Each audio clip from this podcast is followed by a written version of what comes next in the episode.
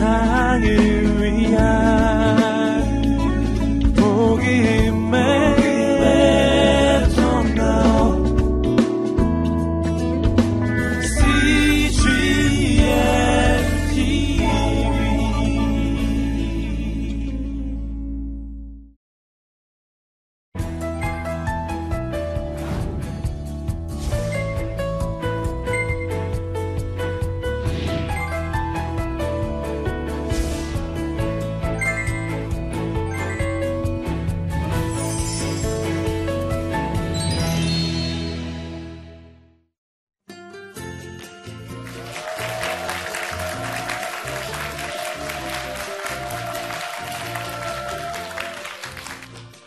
반갑습니다.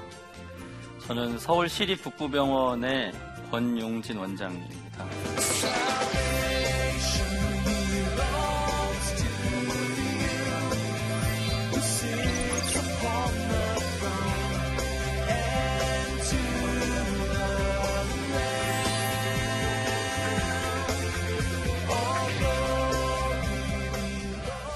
저는 의사이긴 한데요.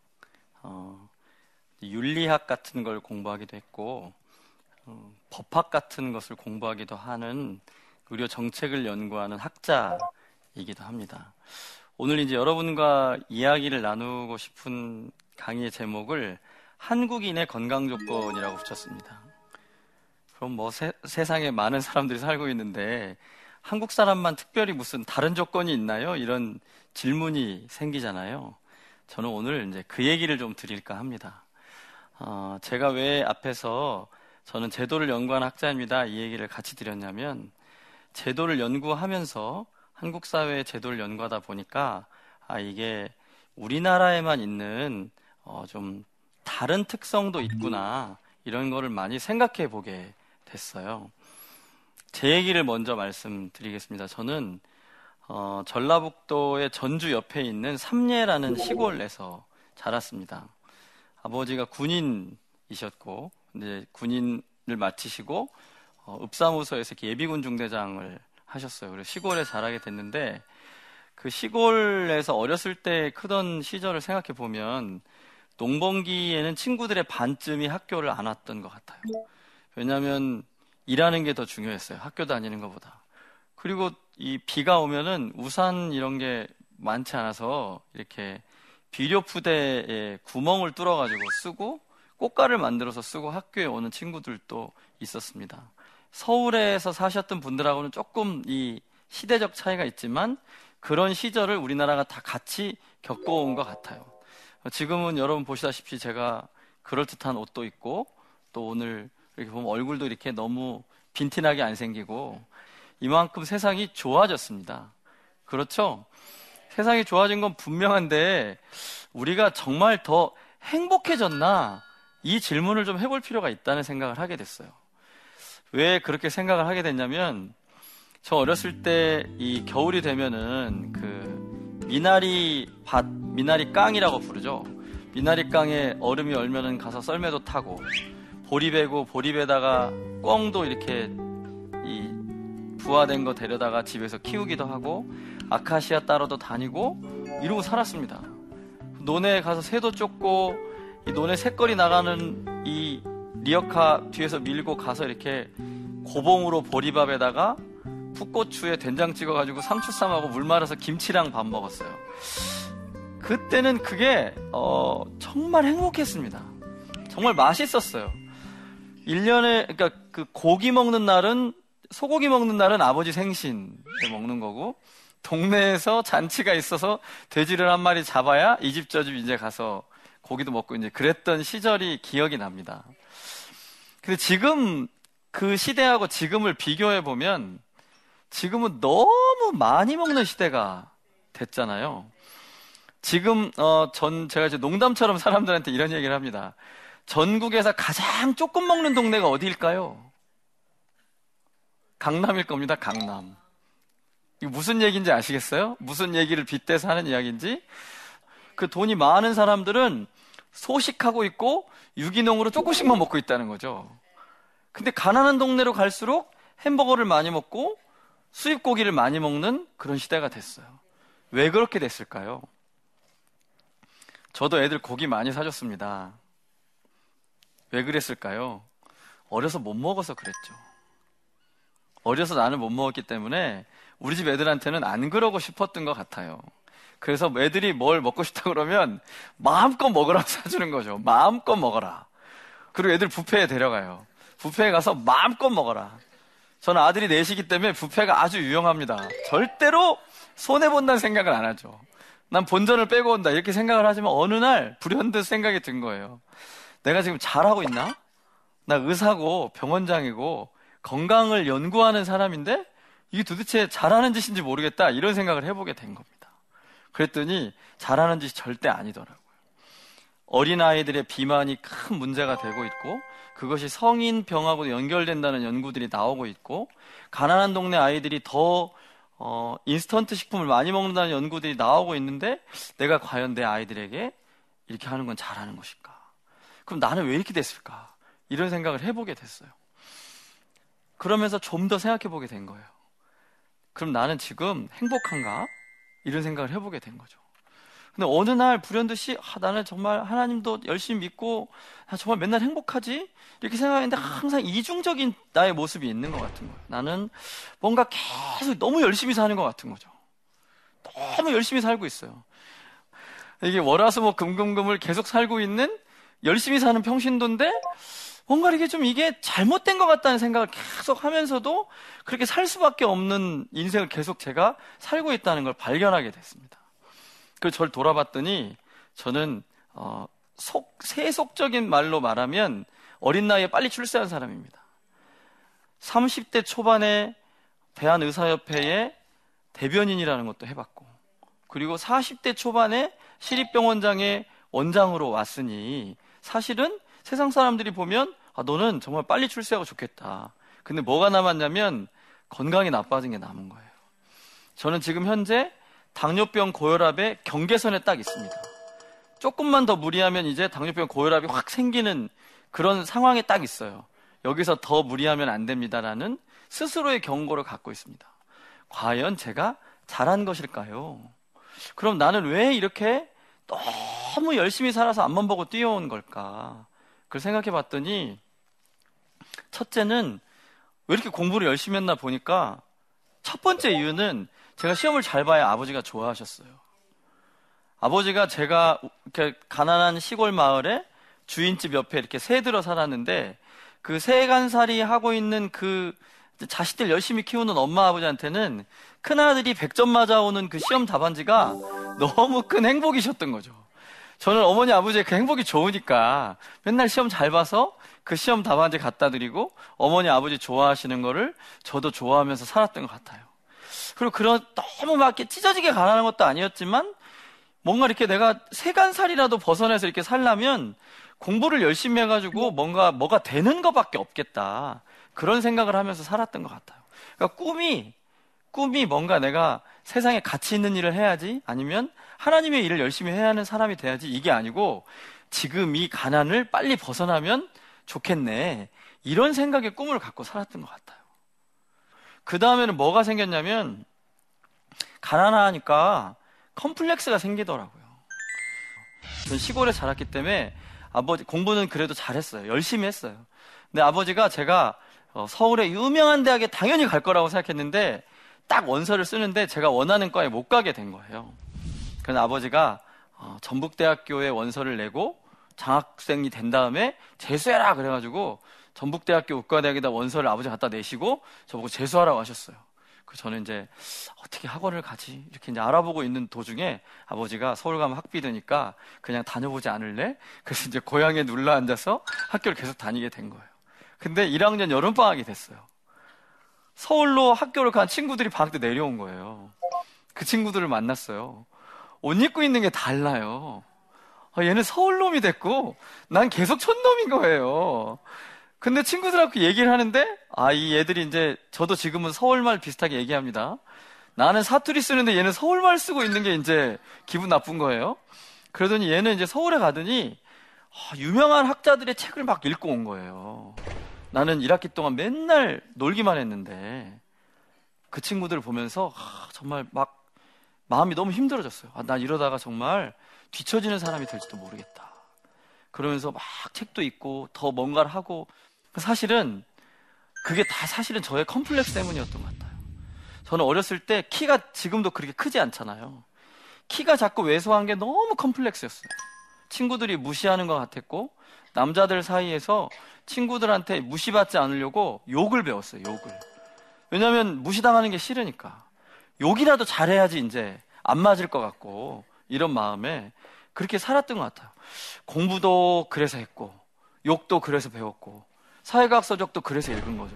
일관된 코드가 뭐냐면 컴플렉스예요. 나는 못 가진 것을 벗어나고 싶은 나의 부족함. 이것으로부터 오는 열등감 이런 것이 저를 빨리 출생할 수 있게는 만들었지만 빨리 병들게도 만들었다.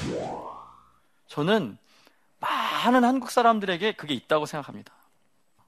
우리는 60년 만에 굉장히 많이 빨리 발전했습니다. 여러분 인터넷에 가서 한번 찾아보세요. 한국 동란이 끝난 뒤에 한국의 청계천 사진하고 IT 지진 났을 때 사진을 비교해 보면 거의 사진이 같습니다. 그 이미지가 거의 비슷합니다. 그 IT가 무너졌을 때의 그 상황이 우리가 한국 동란 났을 때하고 비슷해요. IT가 한국 동란에 우리를 도와줬던 나라입니다. 군인을 보냈, 물잔지 군인인지를 보냈던 나라입니다. 지금은 세계의 최빈국 뒤에서 몇 번째 나라가 됐기 때문에 우리가 이제 가서 도와주는 나라가 됐습니다. 지금 2010년을 딱 잘라놓고 보면 우리가 IT보다 너무 잘 사는 나라가 됐지만 역사적으로 보면 뒤집혀 있었을 때도 있었다는 거죠. 개구리 올챙이적 생각 못 한다고 우리가 옛날에 어떻게 살았던지를 우리가 한번 잘 돌아봐야 합니다. 자, 제가 오늘 강의를 시작하면서 여러분 제 어렸을 때 얘기를 해드렸죠. 저 뒤에 몇 분들이 고개를 끄덕끄덕 거리셨습니다. 그때가 더 행복했다. 저는 그렇게 생각합니다. 자, 우리가 건강을 이야기하고 있습니다. 지금 건강을. 근데 건강도 행복해야 건강한 거잖아요. 건강해야 행복한 것이기도 하지만 어렸을 때가 더 행복했어요. 그때가 못 살던 시절입니다. 지금은 잘 살고 IT를 도와주는 나라가 됐지만 저는 저의 어린 시절보다 제가 지금 더 행복하다고 느끼지 않습니다. 그때는 경쟁이 더 적었고 그리고 그때는 어, 고무신 신고 학교에 다녔고 비료 부대를 뒤집어 쓰고 비 오는 날 학교에 갔지만 훨씬 행복했고 순수했고 아름다웠고 나눠 먹을 줄 알았고 동네 어른들을 공동으로 돌봤고 친구가 신문 메달 못 가면 내가 대신 신문 메달을 가주면서 그 어린 시절을 보냈습니다. 지금은 나눔도 없어졌고 동네 공동의 돌봄도 없어졌고 이제 우리 거의 동네도 없어졌습니다. 어떤 게 더 행복한 사회일까요? 제가 여러분들한테 오늘 드리는 질문입니다. 우리가 건강해진다는 것이 나 혼자 체력이 좋아지고, 야, 오늘 아침에 이 이어폰을 끼고서 음악을 들으면서 조깅을 했어. 자전거를 타고 오늘 2시간을 60km 탔어. 나 진짜 튼튼하지? 이러면 건강한 걸까요? 아니면 내가 정신적으로 아, 오늘은 정말 매일 아침 어? 다 명상을 하고 나는 친구들하고 항상 친하게 지내고 착한 생각만 해. 이렇게만 하면 또 건강한 것일까요?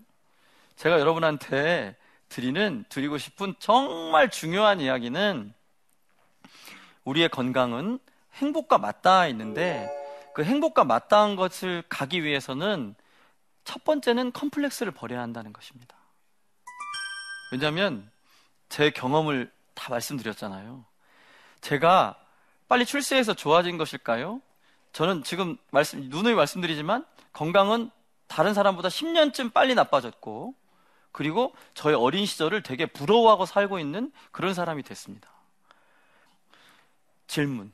그럼 하나님이 정말 저에게 그걸 원하셨을까요? 그렇게 생각하지 않습니다. 아마 하나님은 저에게 어, 예배 드리고 기도하고 영적인 건강을 1번으로 생각해라. 이렇게 말씀하셨을 거예요. 제가 이쪽 길을 맞고 하나님 저는 그 시간에 공부하겠습니다. 아니면 하나님 저는 그 시간에 일하겠습니다. 이렇게 살았겠죠. 두 번째, 네가 그렇게 영적인 건강 상태를 잘 유지하고 있으면 몸과 정신도 건강하게 운동도 하고 가족도 함께 행복을 지키면서 살아라. 이렇게 말씀하셨을 거예요. 근데 저는 그것도 귀를 닫고 하나님 저는 가족을 돌볼 시간도 없습니다. 열심히 일해야 합니다. 밤늦게까지 야근을 해야 하고 금요일 날 목장 예배를 드려야 되는데 그 시간에도 저는 가서 일해야 합니다. 접대를 해야 하고 토요일 날은 또 어디 가서 뭘 사드려야 되고 밥도 사야 되고 너무너무 할 일이 많아요. 이렇게 하나님한테 말했겠죠. 사실은 하나님께서 저에게 허락하신 것은 영적인 건강을 잘 유지하고 몸도 건강을 잘 유지하고 그 남는 시간에 일하는 것이 내가 너한테 허락한 것이다. 이렇게 말씀하셨을 것 같아요. 그래서 저는 그 얘기를 이렇게 귀를 딱 막고 안 듣고 살은 것 같습니다. 왜? 가난과 컴플렉스 때문에. 그 저는 한국인의 건강 조건의 1번이 그리고 가장 중요한 것이 이 가난과 컴플렉스를 버리는 것이라고 생각합니다. 그 저는 이 40대 저보다 이제 나이 많으신 분들은 충분히 제가 하는 얘기에 공감할 거라고 생각합니다. 그래서 첫 번째로 한국인의 건강 조건은 컴플렉스를 버리는 것이다. 이 얘기를 오늘 굉장히 중요한 주제로 말씀드리고 어, 두 번째는 어떤 이야기를 좀 드리고 싶냐면 제가 이 해외에 나가서 의료봉사를 여러 군데 다녀봤습니다. 근데 이렇게 IT에도 가보고 인도네시아도 갔다 오면서 어, 드는 생각이 있습니다. 우리는 누군가를 도와준다고 말하지만 사실은 그게 도와주는 게 아닐 수도 있겠구나. 그런 생각을 해요. 무슨 뜻이냐면 어, 의사들이 가서 일주일, 열흘 이렇게 환자를 보고 돌아옵니다. 물론 수술을 해주면 완치되는 사람도 있지만 대부분은 약을 주고 이렇게 돌아오게 돼요. 어, 제가 준 약을 먹고 그분이 열흘 동안 좋을 수 있는데 제가 한 달치 약을 주고 왔다 해보세요. 그 한 달치 약이 떨어지면 그 사람은 그 약을 절대 못 구할 거거든요. 그 나라에 그런 약이 없어요. 우리는 이런 일을 계속 반복하고 있을 수 있습니다. 그 나라의 의사들은 아직까지 의료기술 수준이 되게 떨어지는데 우리는 최신 의료기술과 지식 수준을 갖고 가서 그들을 돕는다고 말하고 있지만 결국 그들 마음에 상처만 주고 돌아오는 것일 수도 있겠다. 이런 반성을 굉장히 많이 해봅니다. 근데 요즘 우리나라에 그 저보다 제가 좀 전에 말한 컴플렉스를 공감하는 저보다 나이 먹은 세대 말고 저보다 나이 어린 세대들에게 건강의 조건은 조건은 오만함을 버리는 것 같아요. 자기들이 되게 어, 매우 부자의 나라에서 굉장히 미국인이나 영국인답게 살고 있다고 착각하는 것 같고 그들이 세상에 하는 대로 우리도 뭔가를 막 베풀고 막 다 할 수 있다고 생각하는 것 같다. 근데 사실은 미국이나 유럽은 그런 봉사활동 안 다닙니다. 재난이 나도 어, 다른 선진국의 의사들은 6개월 내지 1년씩 와서 그곳에 살고 자기들이 임시로 지은 병원을 그 나라 의사들에게 넘겨주고 또 그 나라 의사들을 데려가서 공부도 시켜주고 이렇게 봉사활동을 하더라고요. 우리와는 굉장히 다른 것입니다. 세월호라는 배가 침몰했고 안전불감증이 아직도 우리나라에 이렇게 남아있는 이런 상황에서 우리가 보면 우리는 아직도 많은 고민과 각자 각자의 노력과 그 급속 성장을 하면서 생긴 빈틈을 많이 메워야 하는 그런 나라입니다. 그래서 그분들한테는 오만함을 버리는 것이 좋겠다 이렇게 말씀드리고 싶습니다. 이 컴플렉스를 버리는 것과 오만함을 버리는 것을 저는 영적 건강이라고 말씀드립니다. 영적 건강이 실제로 어, 모든 건강과 행복의 가장 중요한 조건이라고 저는 생각합니다. 오늘 이제 영적 건강에 대한 이야기를 주로 많이 했습니다. 구체적으로 나의 생활 습관을 어떻게 바꾸는 게 좋을까? 이런 사람들이 생각을 할 수 있을 것 같아요. 어떻게 하면 되느냐? 저는 이제 크게는 두 가지 얘기를 좀 많이 드리는 편입니다. 제일 중요하게 말씀드리는 거는 먹는 게 독이다 이렇게 생각하는 사람입니다. 먹는 게 독이다. 그러니까 예전 아까 제가 이 앞에 강의하면서 말씀드렸던 시골에서 먹던 시절 그 먹거리 이야기를 드렸잖아요. 풋고추에 된장 찍어서 물 말아 김치랑 밥 먹던 그게 정말로 고기 없이 야채를 먹던 시절 아니에요. 동네에서. 예? 그게 지금은 굉장히 비싼 돈 주고 사 먹어야 되는 야채 쌈밥이 됐습니다. 저는 보리밥을 어느 산 밑에 가서 처음 한 십몇 년 전에 등산 갔다가 보리밥을 돈 주고 파는 걸 보면서 굉장히 사실 그때 너무 당황했어요. 사람들이 보리밥 정말 먹기 싫어했는데 이게 저걸 돈을 주고 파는구나. 요즘은 현미밥, 보리밥, 잡곡밥 이거 이제 다 돈 주고 사 먹어야 되는 이제 그런 상황이 됐잖아요. 그 옛날에 우리가 좋은 동네에 살았던 시절의 먹거리로 돌아가는 것이 가장 중요한 생활 습관 중에 고쳐야 할 것이다 이렇게 생각을 합니다. 그 첫 번째로 고쳐야 될 습관은 먹는 것에 관한 것이라고 생각을 합니다. 그러니까 먹는 것만 잘 고치면 대부분은 어, 질병도 잘 안 생기고 어, 이렇게 좀 나빠지는 것도 많이 없는 것 같아요. 요즘 이제 가끔 방송을 보시다 보면 그 이렇게 몸에 있는 이 독소 같은 거를 뭐 이렇게 빼내면 좋다 이런 방송들이 많이 나오잖아요. 사실 이제 그게 아직까지 과학적으로 다 증명돼 가지고 그게 치료에 활용할 수 있다 이렇게 얘기할 수는 없지만 그럼에도 불구하고 이 많은 먹거리들이 먹거리들이 몸에 들어가서 소화가 되고 대사가 되고 몸속에 돌아다니면서 항상 좋은 것만 먹, 몸속에 남아 있을 거냐? 꼭 그렇지는 않은 것이 당연할 것 같습니다. 첫 번째는 이제 그 먹는 걸 고쳐라. 이 첫 번째 중요하게 고쳐야 될 습관이라고 생각하고 두 번째는 이제 사람들 보통 사람들은 이제 운동하라고 얘기 많이 합니다. 근데 이제 운동에 대한 이해를 사람들이 잘 못해서 노동도 운동이라고 생각하는 경우도 있고 힘들게 일하면 그것도 땀 흘리면은 다 운동이 된다고 생각할 수도 있는데 여기서 말하는 운동이라는 건 뭐냐면 어, 본인이 약간 숨을 헐떡거릴 정도로 어, 이렇게 좀 한 30분 정도의 어떤 반복적인 근력 운동을 하는 것, 이 정도를 보통 우리가 운동이라고 하거든요. 근데 보통 사람마다 숨을 헐떡거리는 정도가 다 다르잖아요. 그래서 뭐 어떤 기구를 몇 분 해라 이런 것보다는 본인이 보기에 약간 숨이 찰 정도로 30분 정도를 지속하는 것. 이래야지 몸이 이제 혈액순환도 좋아지고 어느 정도의 근력도 좋아진다. 이제 원리가 그런 거거든요. 그렇게 이제 운동을 하라는 것이 이제 보통 사람들이 많이 하는 이야기고 저는 사실은 그것보다는 더 중요하게 말씀드리는 게 잠입니다. 잠. 충분히 자라. 그러니까 잠을 잘 자는 건 정말 중요하다. 근데 이제 의학적으로는 불면증의 종류 중에 잠을 잤는데도 안 잔 것 같다. 이런 것도 약간의 이제 불면증이 아니라 수면 장애로 보는 그런 견해가 있습니다. 그러니까 여러분이 잠을 아니야 나는 그래도 한 4시간 5시간은 자. 이렇게 생각을 하지만 왜냐하면 누워 있으니까 침대. 근데 사실 아침에 일어났는데 계속 깨 있었던 것 같다. 그럼 약간 수면 장애 있는 거거든요. 그러니까 사실은 푹 자는 거, 그러니까 잠을 잘 자는 거, 푹 자는 것이 저는 정말 중요하다고 생각하는 사람이에요. 생활 습관을 몰라서 못 고치는 게 아니에요. 생활 습관을 고치려면 생각이 바뀌어야 되거든요.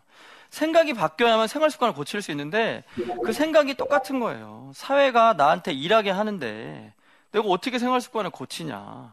이렇게 생각하는 순간 우리 습관을 절대 고칠 수 없다. 저는 크리스찬들에게 큰 책임이 있다고 생각합니다.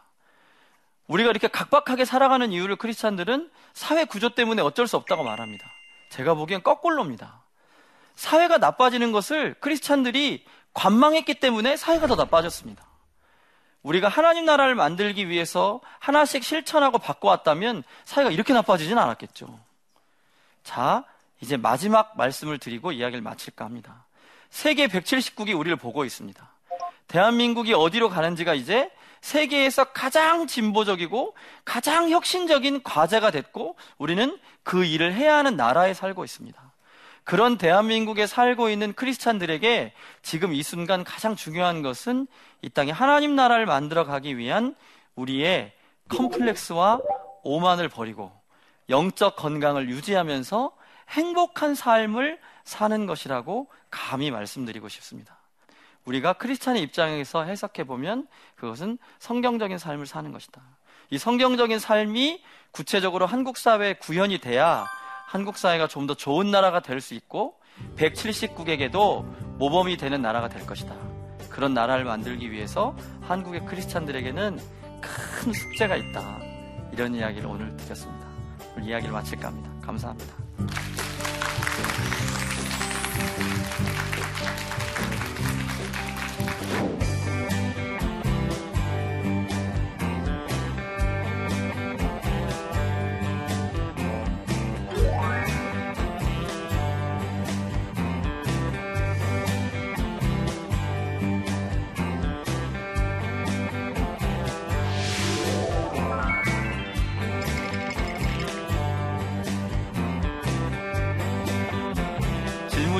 이런 질문이 들어왔습니다. 내 생각과 행동이 바뀌었다고 하더라도 사회 전반적인 분위기에 영향을 받지 않을 수 없는데 어떻게 하면 좋을까요? 제가 쭉 말씀드렸던 이야기들의 반복이 되겠는데 단호하게 어떻게 대답할 수 있냐면 사회를 바꿔야 된다 이렇게 대답할 수 있어요. 자꾸 사람들은 사회 때문에 내가 영향을 받는다고 생각해요. 그게 아니고 사람들이 생각을 안 바뀌기 때문에 사회가 안 바뀌는 거잖아요. 근데 누군가가 바뀌는 사람이 있어야지 사회가 바뀔 거 아니에요. 그 우리는 이 땅에 하나님 나라를 만들기 위해서 하나님이 이 땅에 사명을 주고 보내신 사람들입니다. 너무 소중하고 귀한 사람들이잖아요. 좋은 세상을 만들으라고 하나님이 우리를 보내셨잖아요. 건강하게 살고 욕심 부리지 말고 살고 이렇게 보내셨으니까 우리가 작은 실천을 하고 어, 힘들죠. 회사에서 회식 갔는데 삼겹살집 가가지고 다 소주 한 잔씩 주고 다 지글지글지글 삼겹살을 볶아가지고 구워가지고 다들 이만큼씩 먹고 있는데 나만 거기 앉아서 안 먹을 수도 없고 이렇게 생각할 수 있죠. 적당히 먹으면 되죠. 그리고 그 다음에 회식 갈 때는 과장님 오늘은 웰빙 식당으로 가보면 어떨까요? 이렇게 얘기해 보면 되는 거죠. 그렇게 차분하게 노력해야죠. 과장님한테 웰빙 식당으로 가자고 말하기 전에 삼겹살 먹으면서부터 기도해야 되겠죠. 하나님, 저는 이 회식 자리가 싫습니다. 다음 회식 자리에는 정말 우리가 모두가 건강해질 수 있는 그런 회식 자리로 가게 좀 하나님 도와주십시오. 우리 과장님의 마음을 좀 바꿔주십시오. 기도하고 과장님한테 가서 얘기해 봐야죠. 이렇게 하나씩 하나씩 바꾸다 보면 사회가 바뀌겠죠. 크리스찬들의 노력에 의해서 사회가 바뀌어질 날이 저는 올 거라고 생각합니다.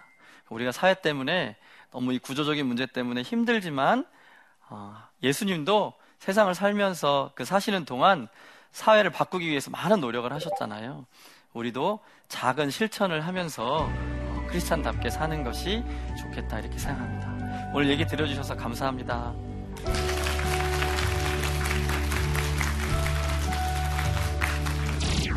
남자, 여자 몰라요. Oh my God, 아싸라비아. 네, 문의하신 번호는 몇 국에 몇 번입니다. 감사합니다. 그 목소리가 제 목소리예요. 저희 집 형편은 대학 갈 형편이 안 됐어요. 하나님, 저는 꼭 성우가 되고 싶은데, 저는 이제 꿈을 이룰 수가 없나요? 그렇다면 이 방송반에서도 제가 최선을 다해서 여기서라도 제가 꼭 꿈을 이루고 싶습니다. 방송 경연대회가 있었어요. 제가 개인상을 받았어요. 개인상을 받은 친구들은 서울예대에 수시 입학할 수 있는 자격이 주어지더라고요. 예수님께서는 내가 성우가 되는 길로 이렇게 인도를 해주셨더라고요.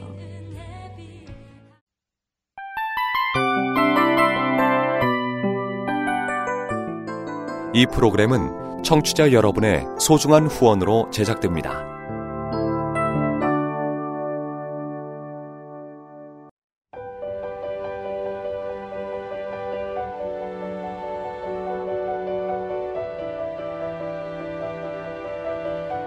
세상에는 수많은 교회들이 있지만 더 깊이 있는 말씀 강해를 찾기 위해 크기로만 교회를 선정하지 않습니다.